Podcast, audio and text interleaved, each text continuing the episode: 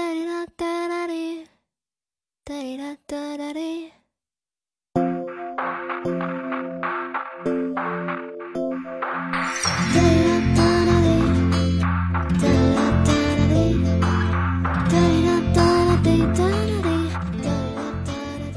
呃，大家好，这里是日坛公园，我是主持人李叔。然后今天我们的这个录音室啊，啊、还是新介绍嘉宾吧。啊，来了一位我的老朋友啊，大家的新朋友，欢迎曹芳。李叔好，哎呦，哎，我太第一奇怪了次，第一次就是拿着麦克风叫李叔，感觉怎么样？感觉像在叫门口的人。你好像就没有正经叫过我李叔啊？是啊，我当年都是小李。天，是那时候确实是小李。呃，介绍一下曹芳啊，曹芳是我很多年的一个老朋友，然后也是一个歌手。他是二零零三年的时候啊，就发表了自己的第一张个人专辑《黑色香水》，然后在二零零五年啊签约创盟。你看我我我都不用念，直接张嘴就能背出来。这你要背不出来的话，我就真的是签约创盟文化，发表了第二张个人专辑《遇见我》啊，从此那个一鸣惊人，啊，一飞冲天，啊，勇夺各种音乐奖项。然后在二零零七年的时候，发表了个人 EP《比天空还远》。感觉再往下就要出错了。然后后边的事我就记不太清楚了 啊。后来又发表了《哼一首歌等日落》《全彩虹》《流浪痞》嗯三幺七零。嗯以及今年刚刚发表的新专辑《春天那么短》，嗯，行吧？鼓掌鼓掌。哎呀，好好，正式和日坛公园的听众朋友们打个招呼，嗯，我是曹芳。嗯、我不知道，就是这个这个日坛听众里边儿有多少是曹芳的听友啊？百分之？八十吧，啊，那有那么多吗？但是肯定是有一些的，因为信不弄一个投票？去年年底的时候，我录了一期节目，嗯就聊自己青春岁月嘛，我就嗯聊了二零零五年，说那年我参与了一些唱片的那个企划，其中就有曹芳的唱片，结果评论区炸出来了很多日坛的新听友吧，嗯，大家可能没有听我讲过之前的一些我自己的职业上的经历啊，或者是一些渊源，嗯说，啊，原来李叔跟曹芳还有交集，嗯，我说当然有交集了。嗯，马上李叔变高级了一点儿。对，所以这次呢，也终于、终于、终于、终于把这个曹芳啊，我、我、我、我一会儿就统一叫老曹了，因为因为我们都是私底下，嗯，好像在这个行业里面这么称呼我的，也就那么几个人吧。对啊，而且象征称呼你的时候还稍微更礼貌一点，叫老曹芳，我是连连名字都不要了老曹芳，他对别人叫我是老曹芳，啊，他对我他也直接叫哎呀老曹。嗨，好吧。啊，对，主要是对外说老曹，大家不知道说的哪个老曹。哦，对，嗯，然后所以一会儿就呃统统一管曹芳叫叫老曹啊，就是嗯我自己顺口。然后我们现在录音的地方呢，啊，也是在我跟曹芳共同的家园，在云南大理，嗯，然后是在我最近暂时住的一个小院子的那个二层，嗯。我们俩看着窗外的，哎呀，我的我的窗外窗外被挡上了些啊，蓝天白云，呃蓝天白云有一棵香蕉树，哪个是香蕉树啊？这个是香蕉树啊，这这不是芭蕉吗？呃，也可以吧。这区别很大吧？芭蕉和香蕉树长得差不多呀，你分得哦出来啊？我我一个版纳人我都分不出来，我只分得出美人蕉嗯和那个香蕉，嗯香蕉和芭蕉我是分不清的。哦，反正就处在一个被植物环抱的一个地方吧。对对对，然后就舒舒服服的跟大家一起聊聊天儿，嗯然后反正还是挺挺感慨的吧，因为做播客这么多年，但是跟曹芳之前只在大内的时候聊过两期嗯啊，我今天还专门回去翻了一下，是第二百五十九号、二百六十期，哦，是你发表《流浪屁》《流浪痞 》嗯啊那张专辑的时候啊，你我还有象征小伙子四个人聊的。嗯嗯时间一晃又过去了六年时间，然后我们今天呢，就在这样一个很好的天气、很好的环境，一起来聊一聊为什么 那那么长时间，其实第一次 做客李叔的节目呢？啊，这其中必有问题，其中的问题啊，有好多问题，好多问题。嗯，而且这个问题，我甚至觉得它是一个很根源的问题。从咱俩第一次见面的时候，就埋下了一些问题的种子，埋下了一些。嗯，那我们今天的这个故事呢，也是用一些曹芳的歌来串起来。嗯，然后放完歌之后，我们来讲讲啊，当时有关的一些故事。先来听一下啊，曹芳二零零三年第一张专辑里边的一首歌，叫做《小病人儿》。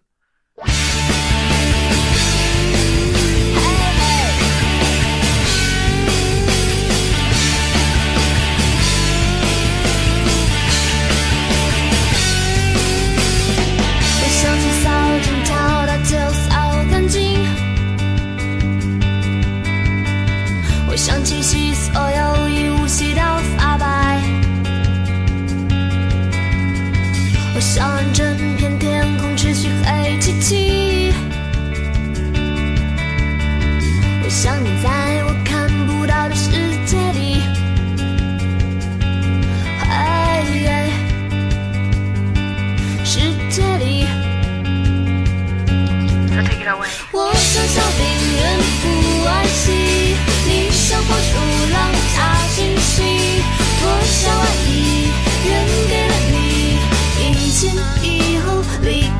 这里，一前一后爱你不离。我像小病人不爱惜，你像火树浪加惊喜，脱下外衣，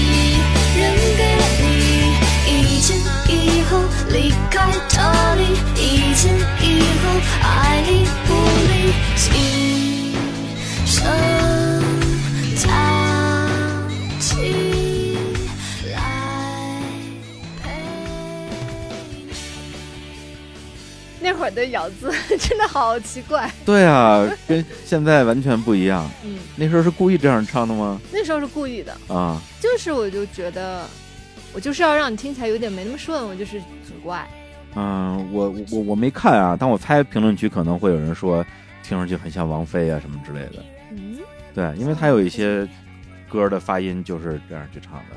哦，对，但是说你声音像王菲的，应该就很多了。从第一张专辑开始就有很多。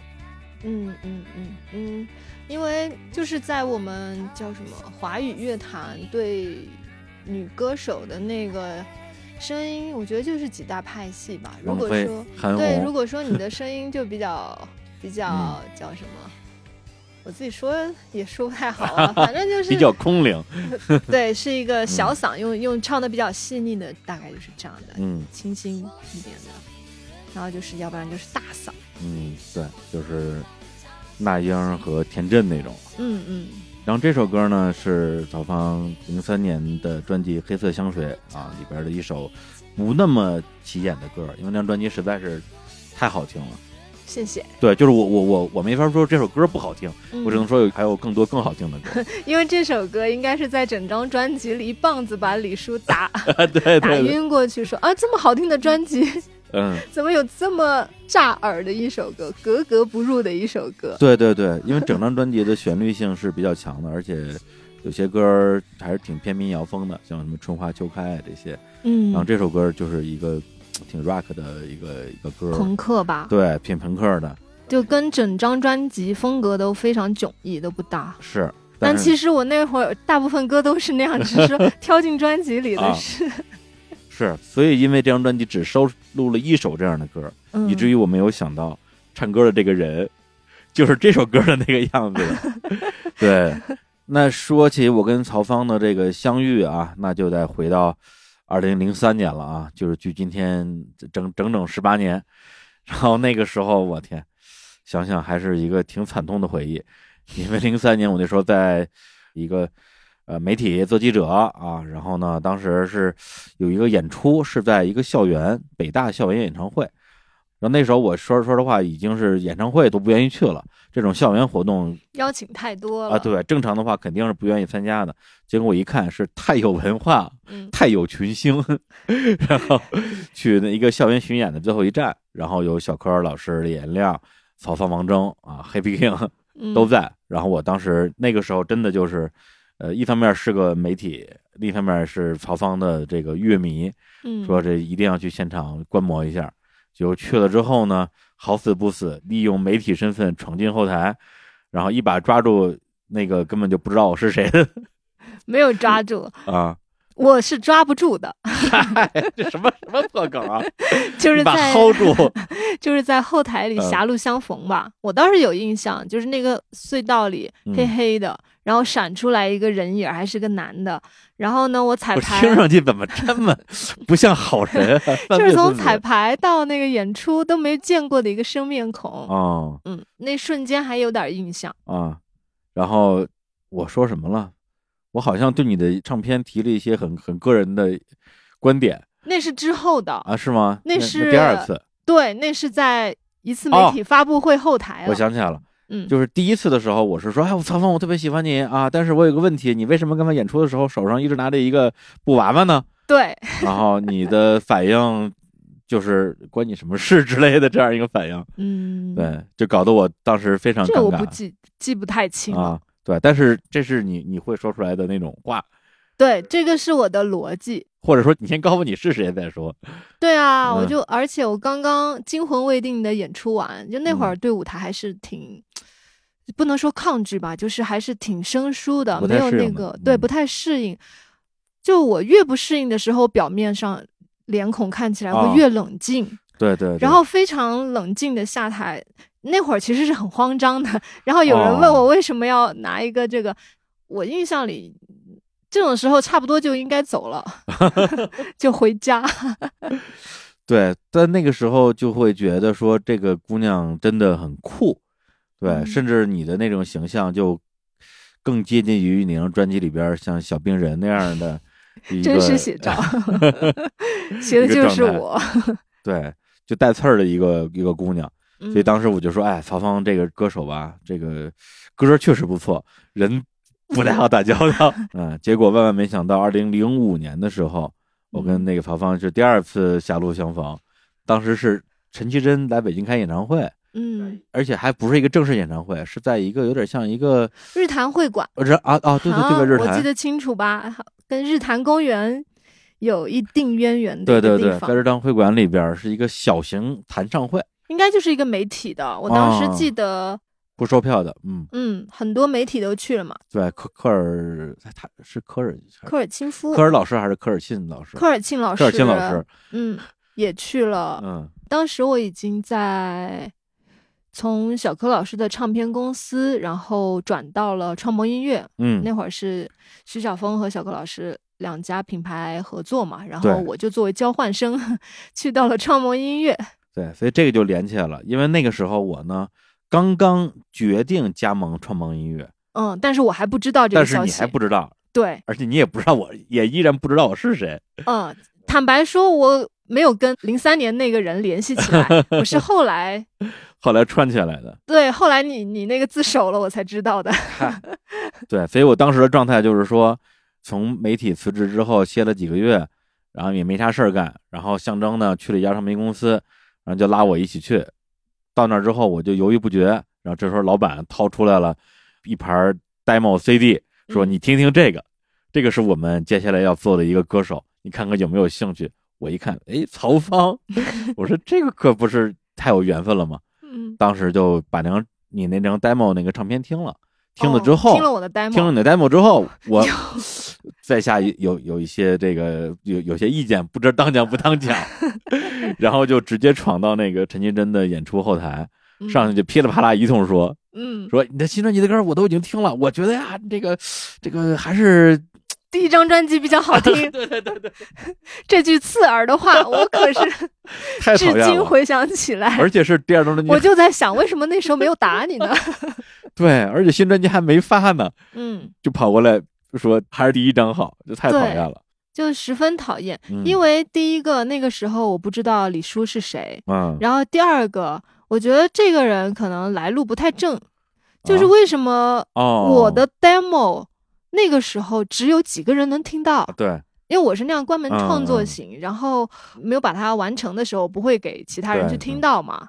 那个时候我就在盘算着，我身边是 谁是内鬼，出卖了我的 demo，因为那个 demo 真的很粗糙，还有嗯好多 demo 都是没有挑选过的。啊，对，然后怎么会外泄了呢？然后我当时就对新签的唱片公司 充满了不安全感吧。是，是是是是，我特别能够理解你你的那个那个角度啊，嗯，也只能说我那时候确实也也年轻，不够矜持。可能太把我当朋友了吧，就是觉得那么厉害的媒体人要挽救一个 第二张专辑就销声若迹的还不错的新人歌手是吧？嗯，我觉得一部分是可能有点媒体的那种心态，就觉得嗯说我是急人所急啊，那你还不赶紧从善如流啊？一方面的话，可能因为虽然你不了解我，但是我听你的歌听了很多很多遍，嗯所以其实单方面的产生了很多的友情吧，啊，不是什么误解，产生了很多友情。哦，对，但是呢，我呢就在其中单方面的产生了很多误解，是所以就造成了第二次见面嗯，彼此都留下了深刻的印象深刻的印象。对我当时到最后就是，其实想表达一个东西，就是说，虽然你不认识我，但是我就是你下一张唱片的企划，感觉是确实很讨厌。就是感觉你再讨厌我，但是你也得死在我手砸我手里了。不是砸还是没有砸的，然后后来就真的成为同事了嘛。二零零五年的时候，然后我们就一起做了《遇见我》那张唱片，嗯，那个应该算是你职业生涯的比较早期的一个高光时刻啊吧，巅峰啊，这嗯这你得承认啊。虽然音乐性还是第一张比较好，但但是现在还是很讨厌的。对那张专辑，现在回忆起来，就是包括到现在吧，很嗯多的好朋友其实都是那个时候创立起来的坚固的友情关系。嗯对我来说，不仅是一个事业上的一个高光时刻，可能它也是我对北京以及对友情、对人嘛，会有嗯一些很好的朋友，对，就是从那个时候一直到现在的。嗯，因为那个时候我们就工作的部分呢，不用说，就是嗯曹芳还有王晓东老师，然后还有咱们的这个音乐团队吧，负责嗯所有内容的部分象。征啊什么啊的，那个时候等于嗯我们都是一些非常好的 partner。对，而且都是年轻人、小朋友。对，而且那个时候的唱片公司也不像现在，就是那个时候其实他还是很尊重原创的，嗯，就是你想要做什么你就去做。那我又碰上了这么有品位的企划，嗨，象征和嗯李志明吧那会儿。嗯，对对。对然后我们在一块儿，就是很多东西很快就能达成共识，然后我们想做的所有东西，公司也会给到支持，嗯嗯马上就可以去做。一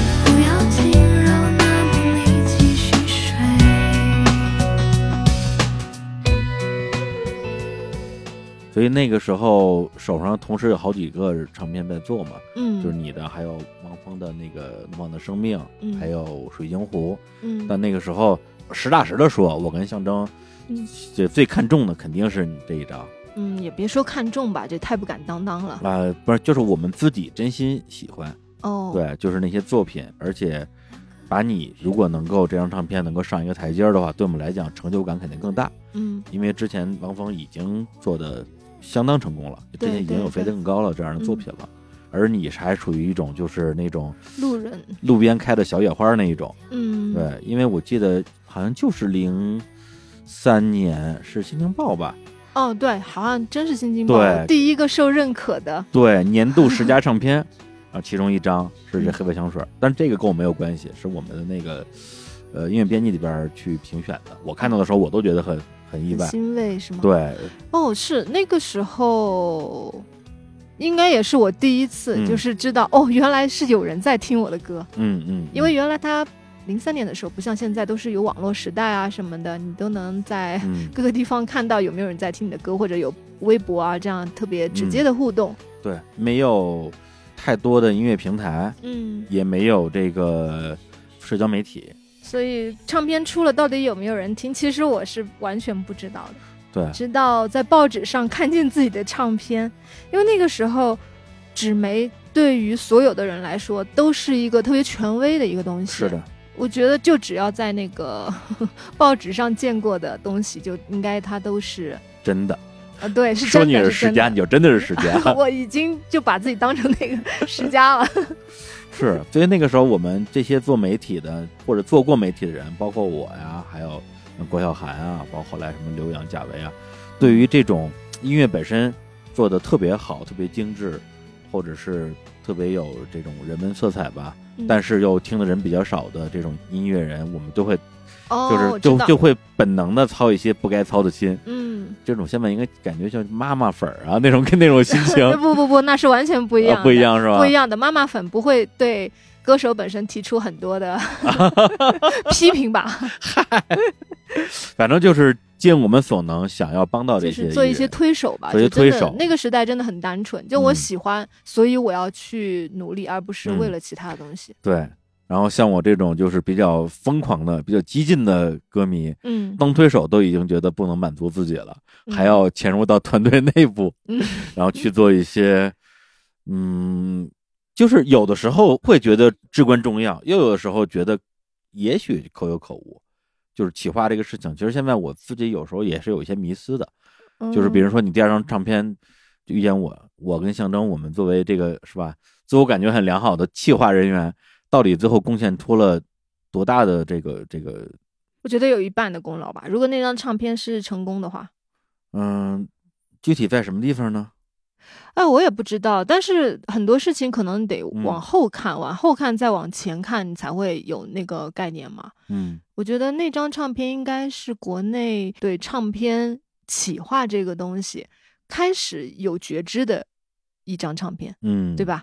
因为到后面我们会看到很多，其实后来其他的唱片公司都会参考我们这个案子嘛，嗯嗯会把这个企划案作为一个成功的案例来来分析，这些都是业内的一些对对，一些黑幕啊，不算黑幕吧，不就是业业业内的一些故事，对对对。嗯然后那个时候也是，嗯，我觉得音乐它是有一些可视化的表达的。嗯那什么叫可视化的表达呢？比方说，我也第一次知道拍正经的宣传照应该是一个什么状态，这也主是企划的要你之前那个宣传照太不正经了，啊，那个那个时候确实是不是很正式的，嗯那个时候公司都没有太多的去调试，也没有问嗯过我本人的意见嘛，然后就去打造了这个，就是在真正给你拍照片定形嗯象之前，并没有去跟你探讨对这个人是不是你，对对对，直接给你就网纹黑丝就穿上了。嗯，对。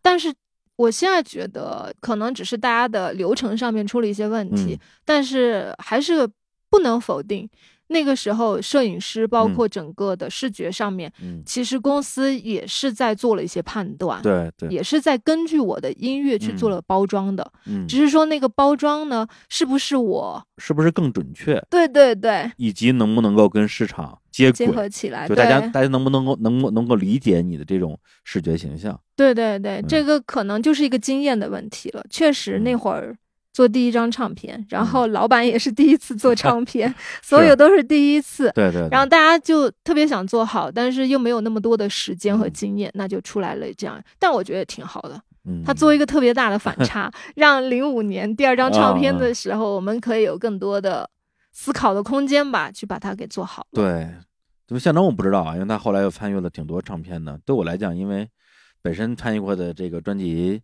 也没有几张吧，那么嗯遇见我这张唱片，肯定是从全方位啊，就商业角度、作品角度，包括它的企划概念，是我自己一直觉得最值得回味的一张吧。包括在录音上，我都印象很深刻。那会儿第一张专辑录音的时候，我都是清场的嘛，因为啊很、很胆小，确实不太敢当人唱歌。那时候，然后到遇见我的时候，我觉得企划就变成了一个在录音棚里都会晃荡的 一种存在。如影随形，对，而且就是感觉有点不好理解。录唱的时候，企划来干嘛？对他们能做什么呢？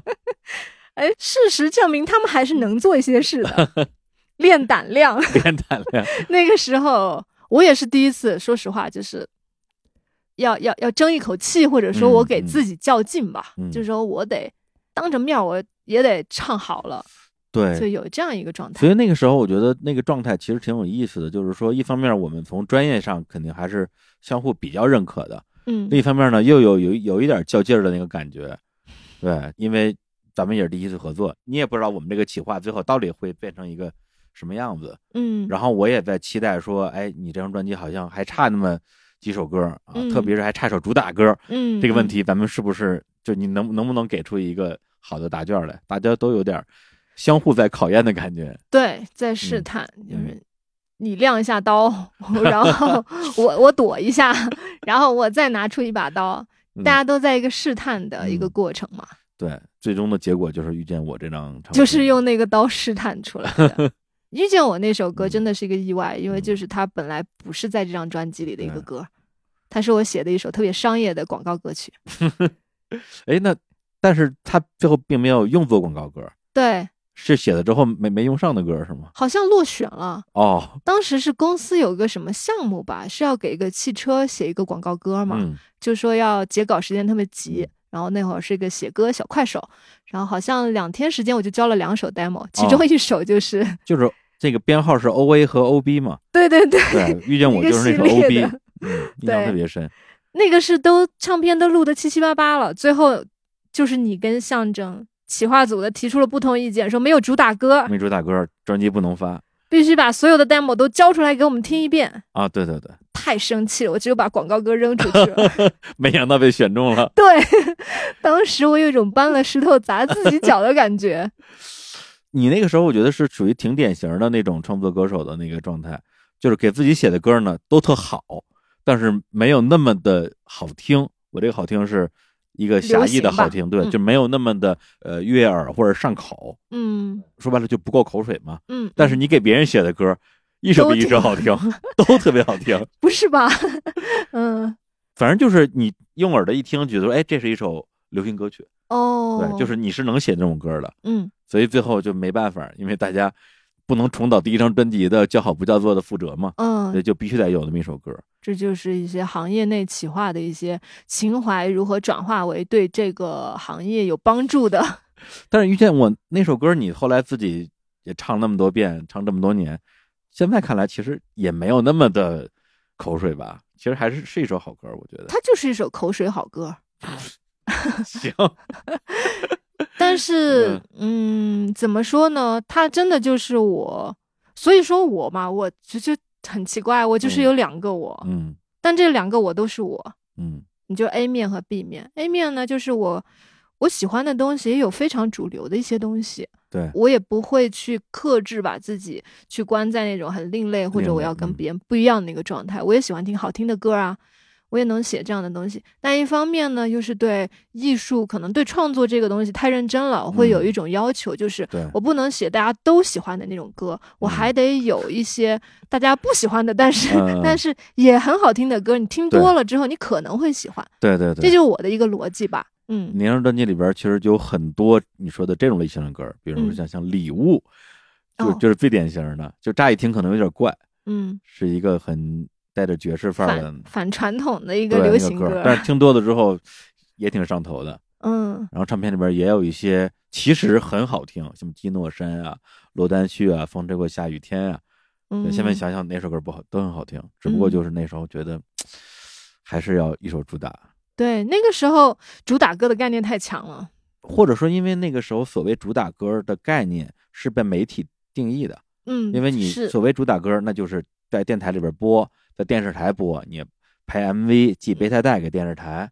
那个时候应该虾米什么都没有呢，没有，就音乐网站只有什么网蛙呀什么之类的，九九天音乐网对汤姆网嗯。这种地方，嗯。就是你的这种主打歌，他们的模式会更更窄，嗯。就是大家对于主打歌的，或者说比如媒体对于主打歌的概念，你得像个主打，嗯，对，所以那个时候，比如说像落单序啊这样的这么好听的歌，嗯，你放在电台里边，大家会第一印象觉得，哎，这歌不像主打呀。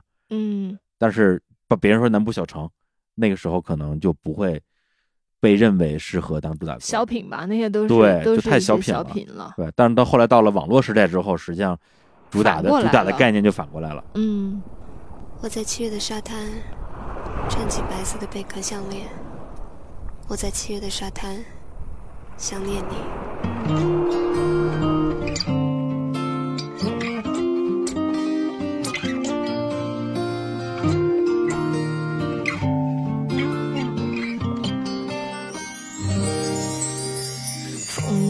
过的下雨天，轻盈疯狂的舞旋，有人在弹琴心一间，还滔滔不绝。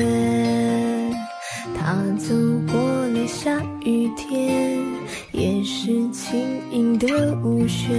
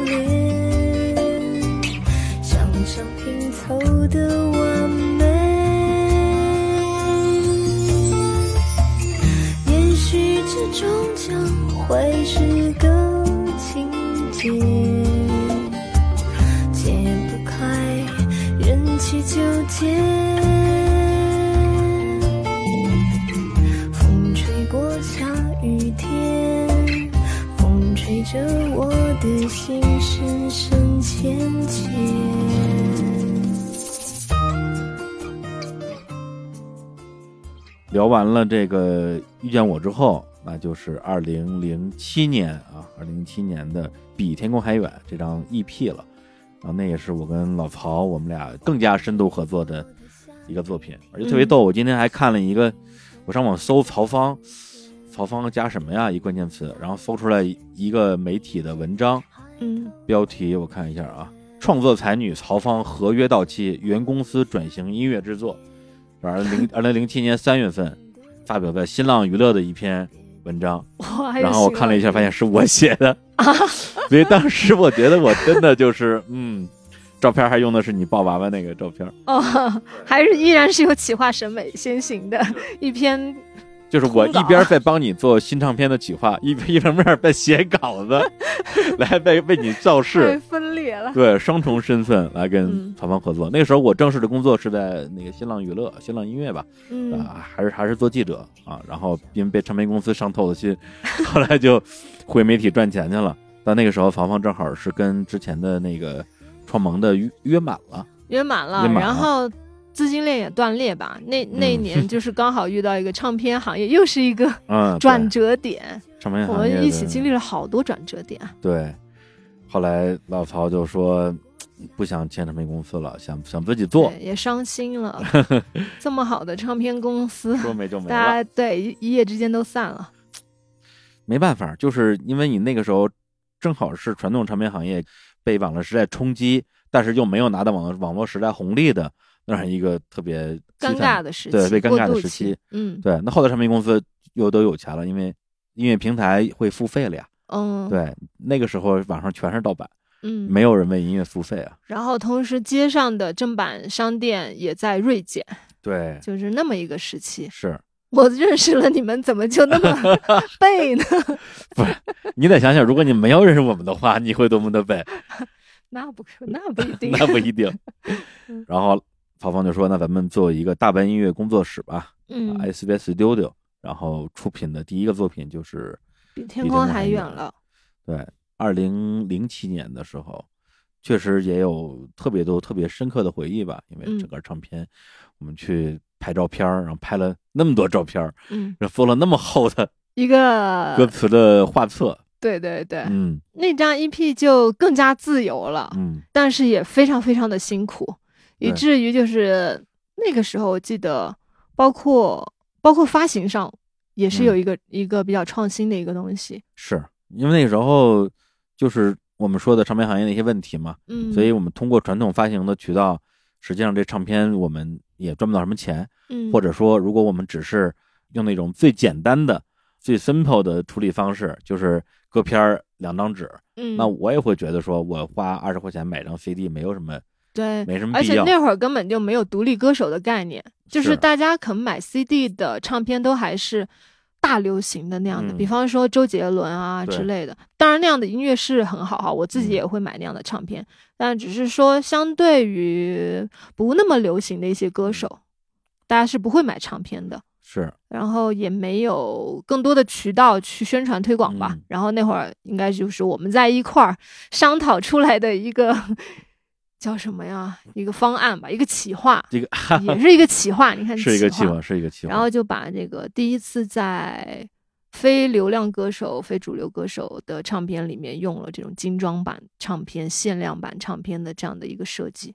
对，当时内页有一百多页吧，一百多，我不我记不清了，嗯反正反正特别厚。反正是挺厚的，还是很大。对，那会儿唱片店都这样大的唱片都没几张哈，是。封面的颜色也不一样，所有的材质，然后发行的方式也不一样。我们嗯除了做限量的线上的销售，嗯。还去谈了网络吧，当时是给卓越网嗯，对，做一个卓越网。发售，当当还是卓越？卓越。哦，行，当当咬着要便宜五毛钱，就把我给惹急了，不尊重原创，好吧，就拉黑了当当。那最后就跟最后周越对竞标成功，五千张嘛，嗯当时印了五千张，是一个限量版的唱片，嗯带嗯，编号的。对，卓越就是独家发售，嗯，在那个时候也算是唱片行业的一个不大不小的营销事件了，因为那嗯之前确实也没有人没有人这样做，对，在内地这边，都算一个营销事件了。嗯那时候媒体稿铺天盖地，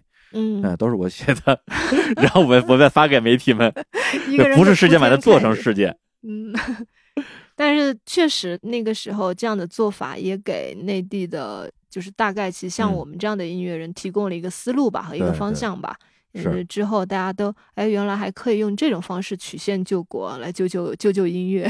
是，我对那段时间最深刻的印象就是，有长达我觉得至少一个月，可能都不止的时间，晚上在迪梦，做设计稿，对，这就是糖蒜广播的迪梦他们家做唱片的设计，因嗯为页数太多了，对，所以芍一直设计芍药居不完还是在北四环，差不多吧。有一段时间，因为那个时候我们太想把这张 EP 做好了，对，然后设计都是亲自盯的。嗯，那我在之前就是一个被宠坏了那种，干啊嘛都是你们都会把它弄好嘛。啊，对对对，然后我都不用去看，然后最后拿到成品就可以了。但是那会儿真的是很辛苦，我全程参与了整个企划，对吧？不仅是企嗯划还有所有设计啊这些工作都一块儿去经历了。对我也全程参与了所有的企划，嗯，还有一个人参与了 开头的一部分企划，后来人就找不着了。这个人是谁呢？这个人是谁呢？哎，这个不仗义的人是谁呢？我们留一个悬念，猜中的 听众呢可以获得什么？获得什么呀？不是，听众去给他留言，说是你吗？可以去找那个人索取一张正版的《春天那么短》的唱片。哎，他还真有。嗯嗯，然后有一次晚上从那儿出来，我那时候我忘了为什么了，就是咱俩应该是去他们家之前去逛超市，我买了点排骨。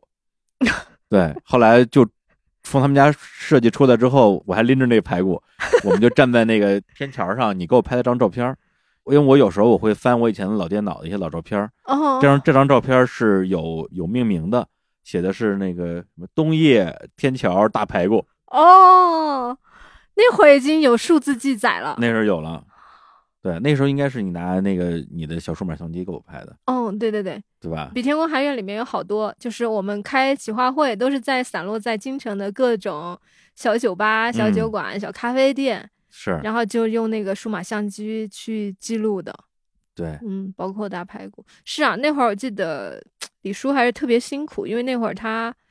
我们都是无家可归的人了嘛，我是无家可归的音乐人，啊你是无家可归的唱片公司闲散人员，然后只能去媒体去再度求职挣钱生活，那就是做我的这个案子就只能利用下班以后、加班以后的时间。所以为什么每次都是深夜呢？因为每次都是我要等李叔下班，嗯，下班了大概八九点钟，哦，对，我们才能去做这个案子。对。那个时候其实他对我来讲，我都很难定义他到底是一个兼职，还是一个 创业项目，还是还是一个爱好。反正就觉得这个事儿我不可能不做，嗯然后也特别投入，特别开心。嗯一直到好像到唱片上线，嗯在那个网上开始销售，嗯才算是松了一口气，觉得终于把一把事儿给给办成了。嗯，而且当时没有说休息很长时间。啊，对，就是咱们唱片刚做完之后，我去趟泰国，我第一次出国嘛，哦，从，泰国回来的当天正好是《比天空还有》这张唱片的庆功宴，嗯。然后我从机场直接赶到庆功宴，还送了你们每每个人一个泰国那个巫毒娃娃小人儿，然后从那时候开始就准备二零零八年的那个住在春天演唱会了。对，因为那会儿唱片很快就卖完了，好嗯。像就是我们的限量版唱片销售一空，嗯，然后也取得了一个音乐事件上的成功吧，也卖了点钱。卖了点钱，嗯，挣了多少钱？反正我我有一次翻我以前那些记录，那会儿还是账本的，没有啊电子版、Excel 表格那些都没有，嗯记录就是。呃，我们的还给媒体发红包，成本成本那不是红包，其实就是车马费吧。车马费，车马费。然后反正就是用那个唱片的一些盈利来做了那场演唱会，嗯，每一个支出就是非常明细，就三块八毛九、四块五毛八嗯都支出在什么地方。但是想起来真的就是太有意思了。嗯，而且那之前你没有开过这种，你之前你就没有演出过，对，没有带乐队演出过，基，本上就是卖票的演出，哦，售票演出没有过。对，就从来没有过。嗯，包括遇见我发布的时候，也是一个发布会，嗯然后演了几首，嗯，所以那是你第一次的售票演出，对，而就是上来就是专场，嗯，所以那个时候大家还还是挺忐忑的。稍微有些压力。，哦，我想起来一个事儿，哎，那会儿你不仅是企划了，还是我的嗯经纪人，各种啊多方经纪人文案，啊，那个时候就是一个真的是就是大单儿了，对，就什么都干，什么都干。然后的最大担忧就是说，我们要做一个专场的话，有没有人来看？票卖不出去的话怎么办呢？然后还说我们一定要请一个嘉宾，记得？是吗？啊，当时是你，哦，这个你还有王文，确实像我说出来的话，对啊，然后就是说一定要请一个嘉宾，啊然后等于是就是带带流量那个意思吧。然后你就没请，对吧？我记得。你们提出了一个人啊，说要请朴树，哦，真的呀？对，因为那会儿媒体有一个哦，什么女女女版版朴朴树树的这个内地版陈绮贞，不好意思，都是我写的。是吗？对啊，哦，我早知道是你的话，不是，因为那时候还在遇见我时期，你要去建立一个艺人的认知嘛，对，那嗯你肯定要要有一些就是用来让大家去那果然企理划不是那么好的人，他们在背着我还干了这么多勾当。做这么多工作，嗯对，但是当你后来就是有了自己的那种音乐风格之后，这个东西就过去了，没有人提了嘛。嗯，哎，不是啊，啊，还有人提呢 开玩笑。啊，确实要请朴树，想起来了。嗯，话说我那么不善于打交道的人，我应该是第一次就是鼓起勇气，哦就电话号码还是你给我的吧，哦，对然后发短信啊，去说了一下这个这个事情。他就是因为身体原因吧，就是那嗯段时间都是在歇演的状态，就是在创作期了，他都嗯不愿意出来嘛，都不出来，然后就祝成功啊之类的。嗯，嗯对。但是当时我说请朴树，我我估计啊，我觉得一半是因为说票房方面肯定是有一些希望有些帮助，一方面可能也是我自己想顺便 满足一下我的追星的对追星的这个愿望，因为嗯太喜欢朴树了嘛。嗯对，早知道那时候叫李健来就好了，啊，健哥。健哥说不定会来的，对对，健哥那时候好像还还挺好叫的，挺对挺活跃的吧？挺活跃的。嗯然后那场演唱会，我们也留下了很多的珍贵的那个影像资料，剪成了带有小二十首歌的 MV。现在嗯大家在 KTV 很多的歌去点唱的话，还都是那个版本还。是那个时候的版本对。，包括嗯像《春花秋开》嗯那个 MV 里边还能看到一些，每次去 KTV 唱那个歌都能唱到泪流满面，是吗？呃，我我我后来去 KTV 就不太敢唱了，啊，因为以前会有点那种想炫耀一下，说哎看看看我做的，看这人是谁，有看这人是谁我。啊？对，那会儿儿李叔留着一个类似于高晓松的头发，半长的头发，戴了一个高晓松的眼镜，频频出镜，因为整个剪片子的监制是他自己，然后就把自己的那个镜头放特别多，没有特别多，没有特别多，就是有一个那个这又是企划的黑手。舞台谢幕嘛。对，而且在舞台上谢幕上，最后来在谢幕的时候，某个人因为贡献太少，都没敢上台，所以那个 MV 里边那个 MV 里边就没有他。是谁呢？那个人是谁呢？哎，但是我想起来，那场演唱会后来有一嗯个意外的惊喜的嘉宾吧，小嗯柯老师。啊，对他去了。小柯老师是作为观众身份去看那场演唱会的，嗯，但是在某一个环节，是不是你们去叫他还是怎么着？反正不知道，他就上台了。他上台献花了，但是他、哦他没有演出。哦，对，都没有这些安排。嗯，但是就因为，嗯，很多事情其实他到时间了，他自然而然他就发生了。然后小柯老师就留在了舞台上，好像应大家要求，因为那场演出当年是破了现场的一个，销售记录嗯，来了特别多的人，就卖到不能卖为止。嗯，然后我记得当时你们是在外面去拍录像吧，就是三月二十二号，就是从雍和宫那个路排到地铁口，对对对，好长的人都在排队。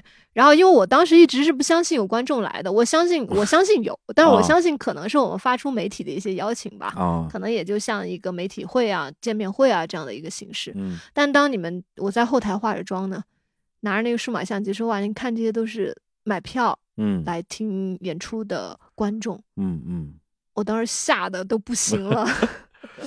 对，因为星光现场就是糖果三层嘛，那个时候最多可以卖到将近一千两百张票，那个时候开票开的比现在多，现在最多只能卖六百张票了。哦，对，所以咱们那咱们那场在那之后可能也没有怎么被超越过，嗯，因为就是确实卖到头了。嗯嗯嗯，反正就是小柯老师也作为观众之一也来到嗯。现场，然后后来在呃演出的中间献花的时候，他也特别开心吧，可能嗯也有那个状态在那儿，因为他也没想到，可能一个默默无闻，我以前也就是一个。录音室里面的一个小助手，助手然后嗯到现在跟一帮志同道合的朋友在一起，不仅做成了独立发行的唱片，还办了这样一场独立制作的演出，嗯然后还真的有那么多的乐迷被听到了，嗯觉得这也是一个特别开心的事情。当时小哥老师就留在了台上，特别巧的是，下面的那首歌《Two Weeks Holiday》嗯是他很喜欢我的创作的，应该说我创作里面排行前三，他最看重的一个 demo 吧。哦然后也是我自己在我第一张专辑里面比较喜欢的一首歌。嗯嗯，他在留在台上唱了那个和声嘛。对对对对对，嗯其实就是现在，如果因为又过去那么多年了，你现在看当时你跟小柯老师的这样一个师生这样一个关系吧，因为我们比较能够接触到的小柯作为创作人的一面，嗯。写了各种各样的，看上去不像一个人写的歌，嗯。才华横溢。但是他作为一个，你可以说是老板，也可以说是老师，这这一面我们其实是其实他本人是不太喜欢叫他柯老师的，哦，我觉得他就是一个特别有才华的师长一样的关系。嗯但是他是因为他很爱音乐，又特别懂音乐，嗯所以他对有才华的、他认可的这样的一些年轻人来说，他是有非常大的叫什么耐心和包容心，嗯以及宽容度的。那我在跟他共事的这么长的时间，就带起步啊这些，我入行啊都是都是跟他有关系的嘛。我觉得他是一个导师身份给我最大的一个，算是一个鼓励吧。嗯我写再奇怪的歌或者再怎么样，他都会觉得哎特别好。哦，你就不要管别人，你就去做你想做的事情就好了。哎，这个是对我入这个行业，因为在一开始我也做过词曲作者嘛，对，我参加过很多唱片的这种制作的方案，嗯给很多歌手也写过歌。对，那我知道做专辑肯定是要考虑非常多的因素的，嗯唱片公司要卖钱啊，要怎么怎么样。但是在我做自己的歌手这个做自己唱片的行业的开始，我就遇到了这样一个老师，就是 他 像放养野马一样 去纵容、包容创作者。我觉得这就是嗯让我非常的自由。也自信吧，就是在做自己音乐的时候，可以完整的去表达自我。我觉得这是一个非常非常难得的。也就是说，小柯他本身作为一个音乐创作者，嗯同时也是一个音乐工匠吧，因为他大量的给别人创作歌曲，嗯，他并没有用匠气这个东西来要求你，没有而是鼓励你所有的创作。对，嗯就是说他没有改过我的一个音，嗯，一个字也没有改过。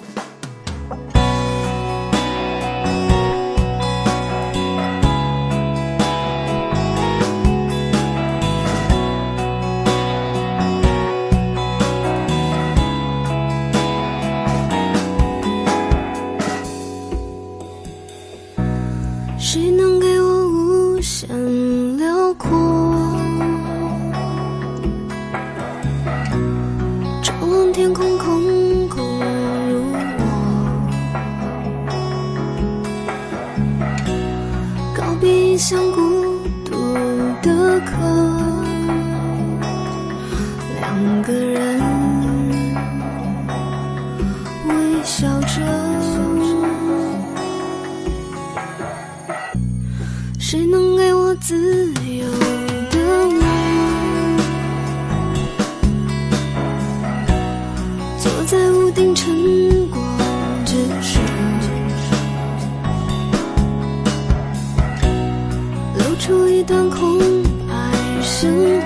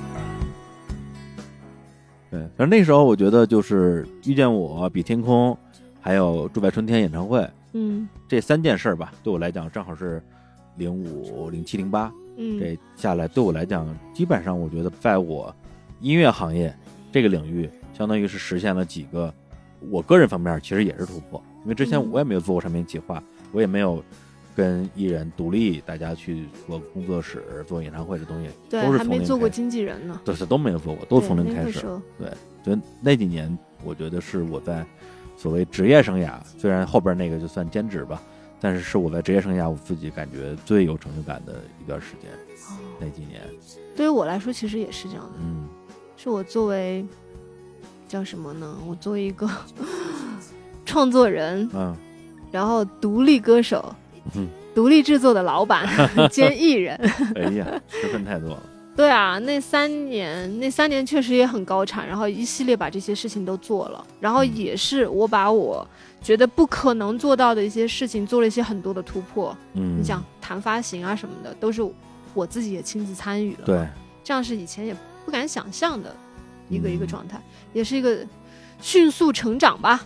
对，其实你，我觉得你还是一个有点儿社恐，就是按照现在的说法，那个时候你肯定是有点社恐的状态，嗯跟小柯交流都要写小纸条，嗯你这 这个人就社恐到什么程度了？嗯，对，但后来你要去面对各种各样的合作谈判，嗯，然后包括面对舞台，因为嗯那之前演出经验也非常少，嗯，呃，也也 对，后来还上了音乐节啊，上了草莓音乐节，上第一次上音乐节也跟李叔有一定关系啊。就是我就各种威逼利诱，然后寻死寻死觅活，要不然你就死活不上。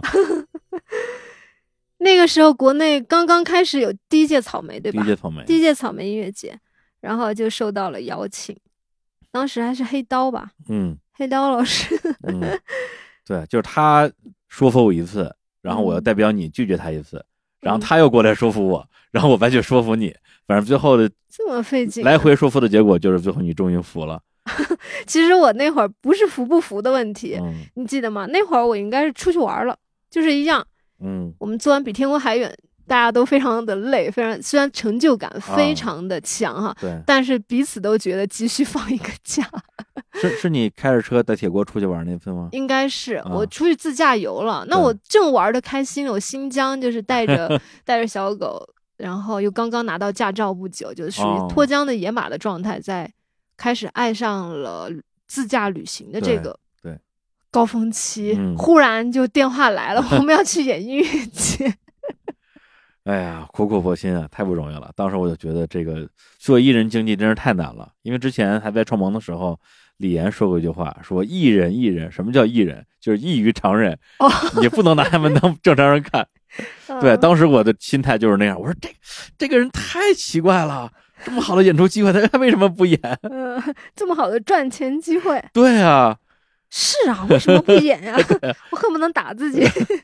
而且当时你还有好多好多理由给我，你还不是说我就是不演，我就不想演，那这真就不用聊了。你还好多理由，就说啊，就觉得不愿意面对观众什么之类的。是吗？我对对对还那样，哎，确实不成熟。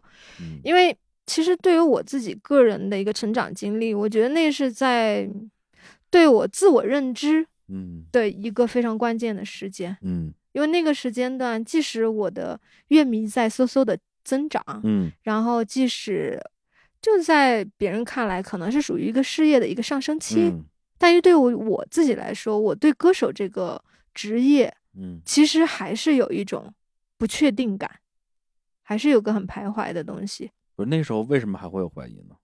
嗯，我不是很享受这份工作，不享受哪一部分呢？演出。哦，好吧，对呀、这不就说回来了吗？嗯，对，本来我我想说不喜欢演出可以不演出啊，想不演出也没有钱，演出是唯一的收入。哦，那会儿是吗？对，在那时候是。哦，那时候还真是，对啊，那时候卖唱片其实也没没赚什么钱。但演出也不挣钱啊，因为草莓给的很少啊，啊 然后付完乐队的工资，其实就没剩多少。归根结底还是因为不挣钱，所以我不想去。对，但是 这是个过程嘛，对啊，这是吧？作为经纪人就告诉你这一个过程啊。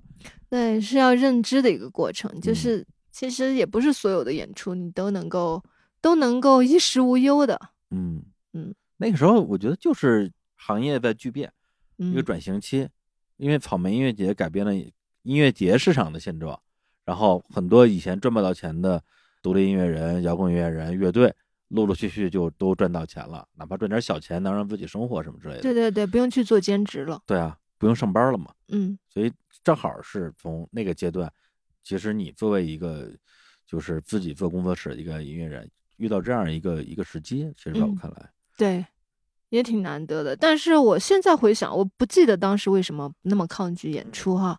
但是我现在回想起来，我觉得就是说，还是一个人的性格有关系吧。因为嗯那会儿我可能更加沉溺于就是在创作者的那个身份当中，对我会非常的享受在歌里面去表达自己，表达清楚自己，表达嗯好自己、这个过程，我是很开心的。嗯但是对于表演这件事情，嗯就是还是很模糊。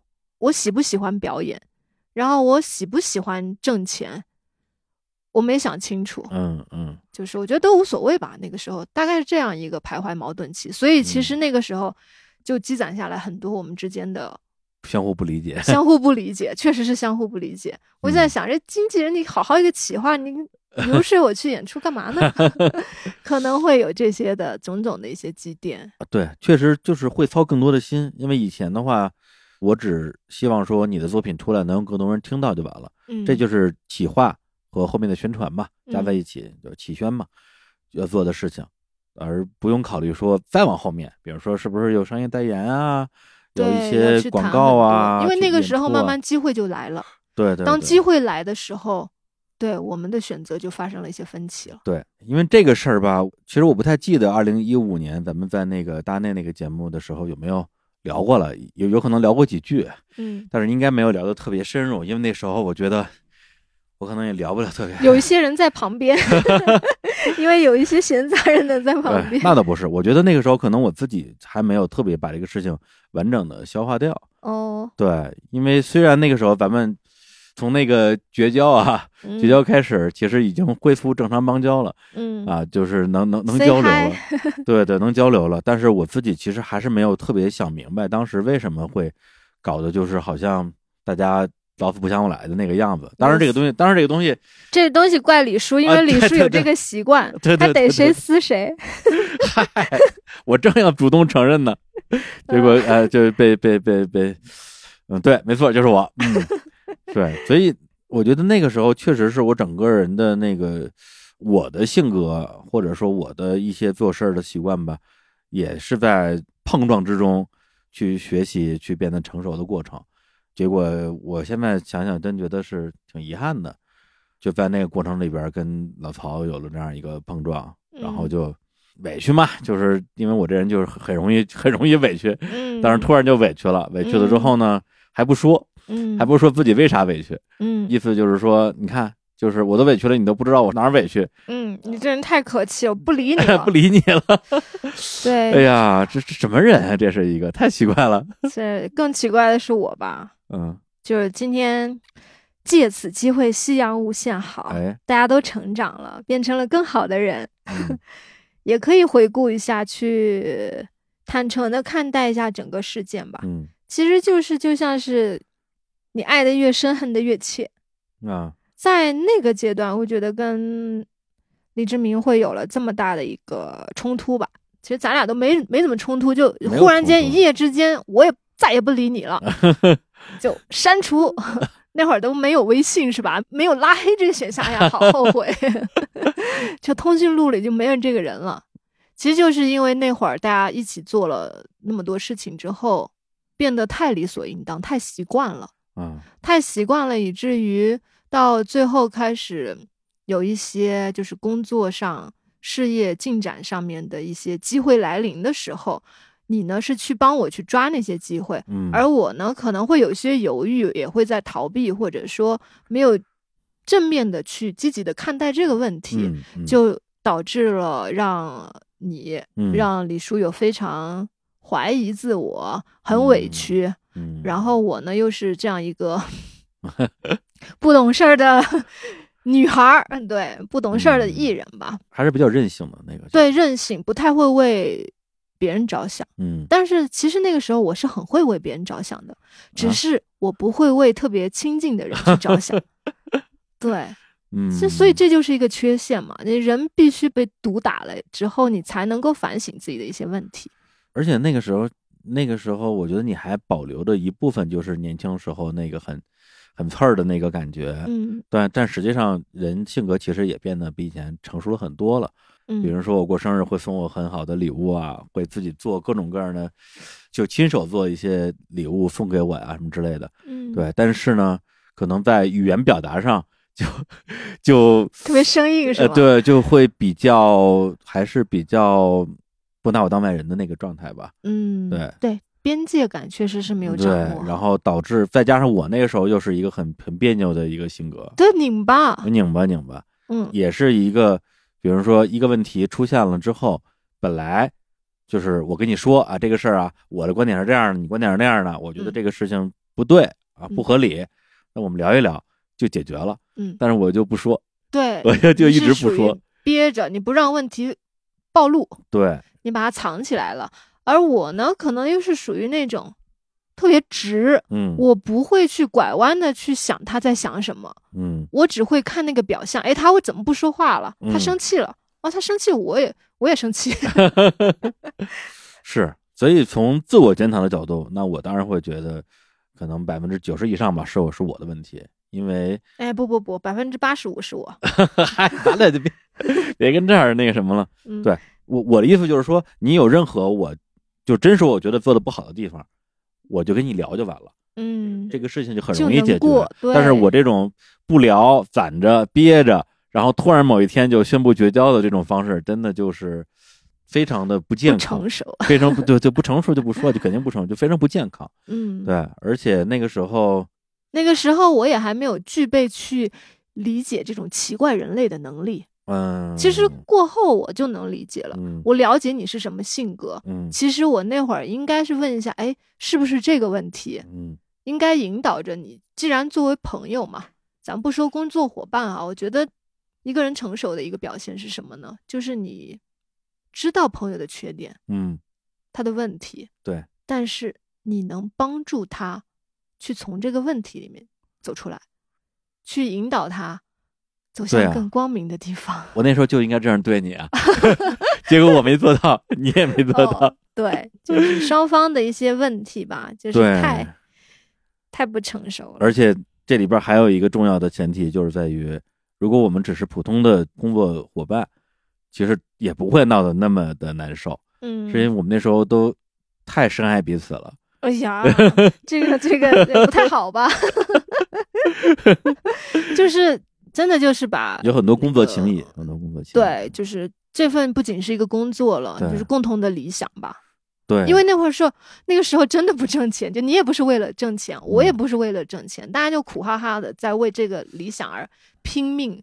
那拼命的途中又那么费劲，用尽全力，以至于就是把彼此都伤害了。对，所以这个事儿后来其实，在很多年时间里边是很折磨我的一件事儿啊，啊。因为如果是我碰到了一个真的很讨厌的人啊，一个一个恶人，嗯一个坏人，那就翻篇儿就好了。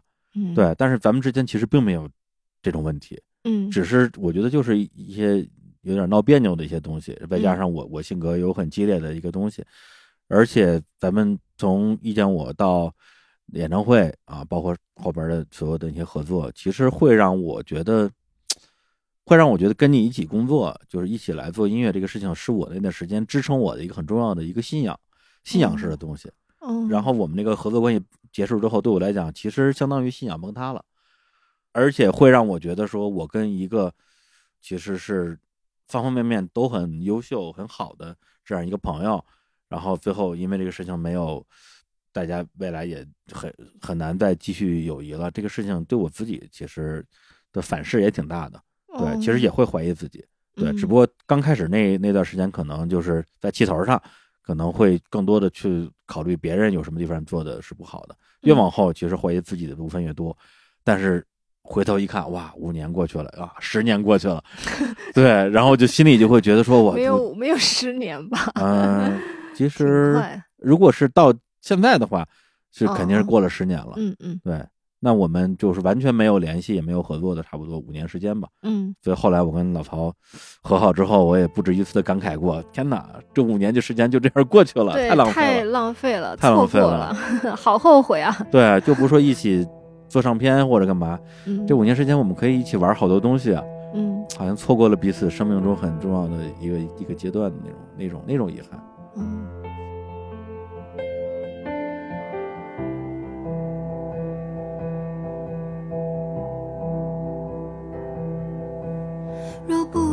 衣服还有温度，感觉不到自己；若不是胸口隐痛提示难过；若不是城市霓虹和剪断的烟火在放，误以为跌入冰川不胜寒。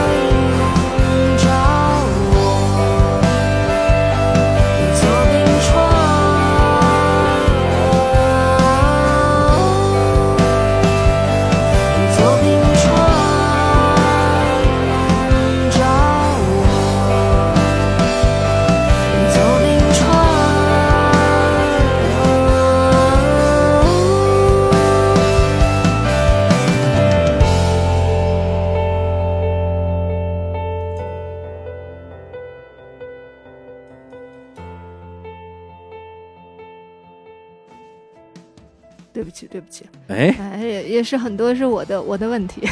不，你 道歉大会了？不不不不不，是我的错，是我的错。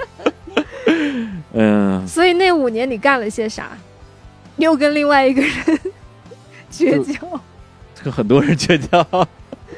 嗯那五年就低谷嘛，一呃零九年嘛，零九年就是哼首哼哼首歌那个发行之前嘛，嗯，发行之前，然后咱们就我单方面跟你断交了嘛，然后后来就失业嘛，找不着工作嘛，然后离婚嘛，好多好多的那种东西就不是那会儿你先结婚，啊是是那是也是在那段时间先结了再离的，是是结婚到，离婚。对我最我最生气的就是结婚都没有邀请我，我想着咱俩也不至于这个程度吧？到底是什么问题呢？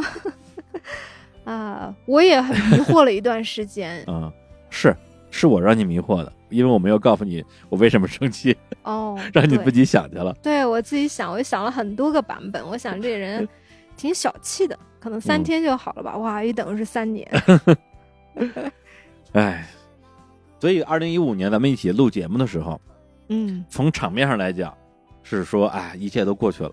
但是我从我的心结的这个角度，还没有百分之百解开，哦可哦能，百分之九十以上吧。嗯，会觉得说这个事情我自己没有什么介意的部分了，然后也知道我哪些地方是我自己做的不对了。嗯但是它更多的可能是一个认知，就是我知道我错了，嗯但是其实并不那么知道自己哪儿错了。哦，就你认这个结果了。对我对于这个错误的本质还没有没有那么那么明确的一个了解，嗯，所以当时的状态就是说，觉得咱们是可以交流了，嗯。但是其实也很少交流，嗯，其实也很少，因为其实那那些问题还是没有化解嘛。对没没有真正的化解。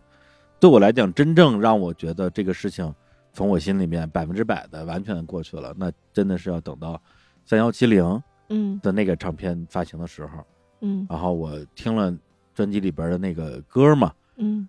呃，说起来有点自作多情啊，就是你多次否认那歌跟我没有什么关系，但确是我实没有。啊。啊，确实没有，对我也相信确实没有，但是我在听的时候嗯。会有一种代入感，嗯，就是那种歌词唱的那种东西，就是失去，穿过人海来认识我，然嗯。后在茫茫人海失去联络那种感觉，其实也是又回到了当年，就是我作为一个普通的听歌的人，跟写歌的人之间的某种跨越了、跨越了事实依据的一种情感连接。嗯，，对，并不是你这首歌是给我写的，而是我在这歌里边找到了自己。嗯，对，然后我听了那首歌之后，我当时觉得，和解了，对，就是为什么这么多年以来这么关心的一个人，最后就在茫茫人海失去联络呢？这个事情我觉得 太太太太不对了。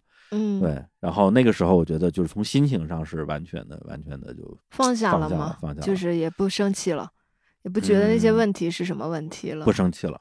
然嗯，后，然后就是去年，然后就是嗯去年十一的时候嘛，变成更好的人来见我了，啊，对，当时有一种很明确的说，我变成一个全新的、更好的一个自己，然后去老曹家里做客吃饭，然后聊了很多东西。嗯，对，在那个时候，我觉得说好像就 和解了，回来了，就是完全回来了，就是我们哦，就是从二零零九年断掉的那个东西才彻底回来。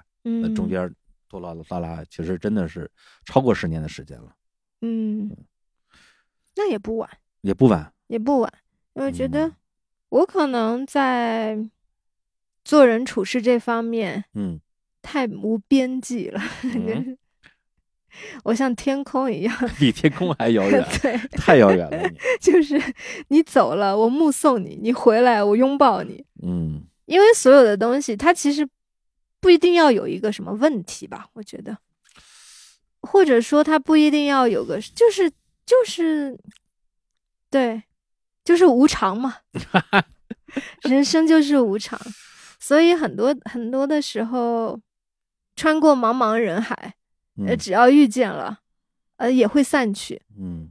但是只要你在这儿，只要你在这儿，我是这样的一个理论者哈，嗯。就觉得只要我在这儿，好多东西它都是一个循环的，不会丢的东西它就不会丢。所以我有一个是真正好奇的问题啊，就是说去年咱们在你们家咱们聊很多东西的时候，嗯给我的感觉就是，首先是久别重逢的那种感觉，因为很多年没有聊过这么长时间的天儿了，嗯会让我觉得说现在的老曹是一个非常的成熟，然后非常的有爱，然后知道怎么样去跟朋友相处的一个人。嗯，但是这个跟我印象中就是很遥远的记忆里，零几年的时候，嗯是不太一样的。嗯但是我就在想说，那从前的你变成现在的你，中间也是经历了一个过程，还是还是你以前其实也已经是一个，比如说关于这种人和人之间的这种关系，其实想得很清楚，只不过是那个时候我太幼稚了，我没有办法去哦理解你那个状态。我觉得通过你，没有开玩笑，嗯。我觉得就是成长了。嗯。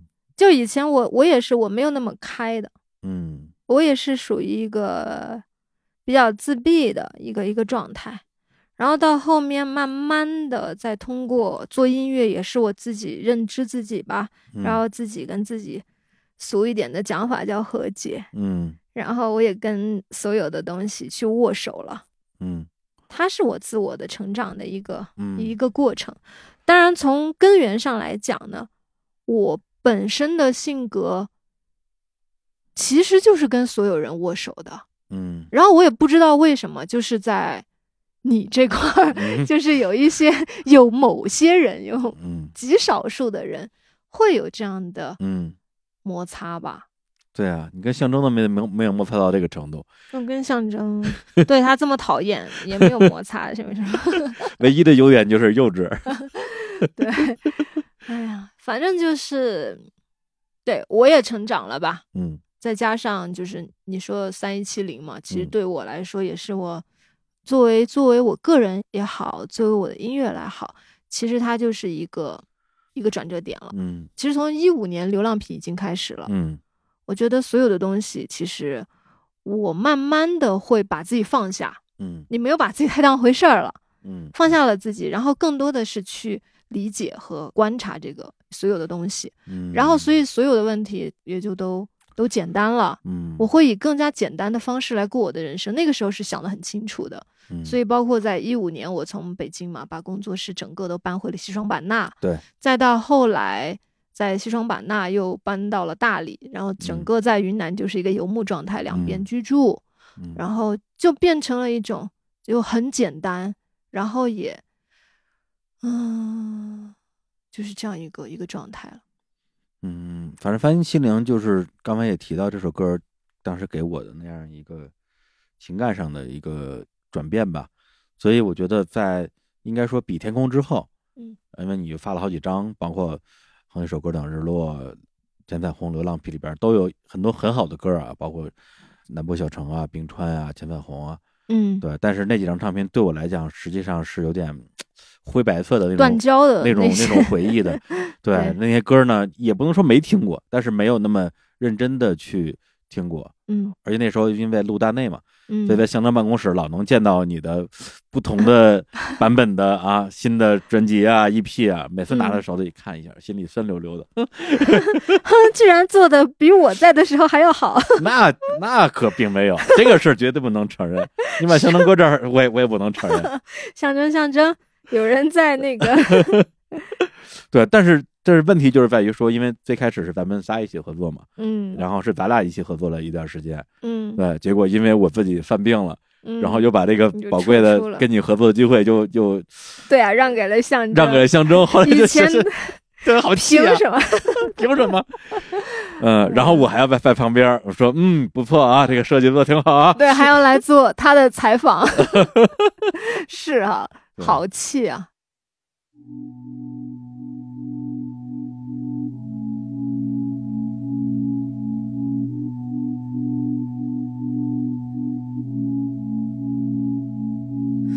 胭脂里的光自手成回落，过境云里的河，屋顶下面的我。阳光推开斑驳，它照着我，穿过小街巷，骑着我的车。当我又想起你，画面是褪色的，住在哪里的人，我已不记得。有谁穿过茫茫人海来认识我？有谁面对茫茫人海失去联络？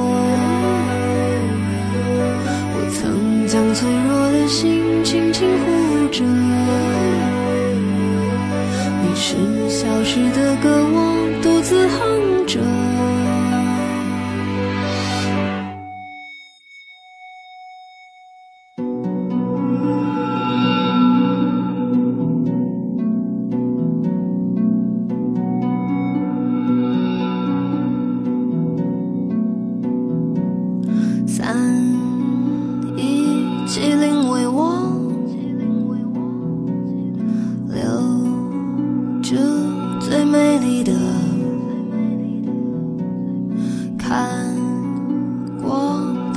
的河，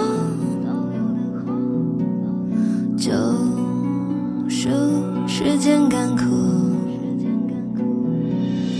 阳光推开斑驳，它照着我，穿过小街巷，谁与对望着？当我又想起你，画面是温热的，就在那重新回来了。有谁穿过茫茫人海来认识我？有谁面对茫茫人海失去联络？我曾将脆弱的心轻轻护着，你是消失的歌，我独自哼着。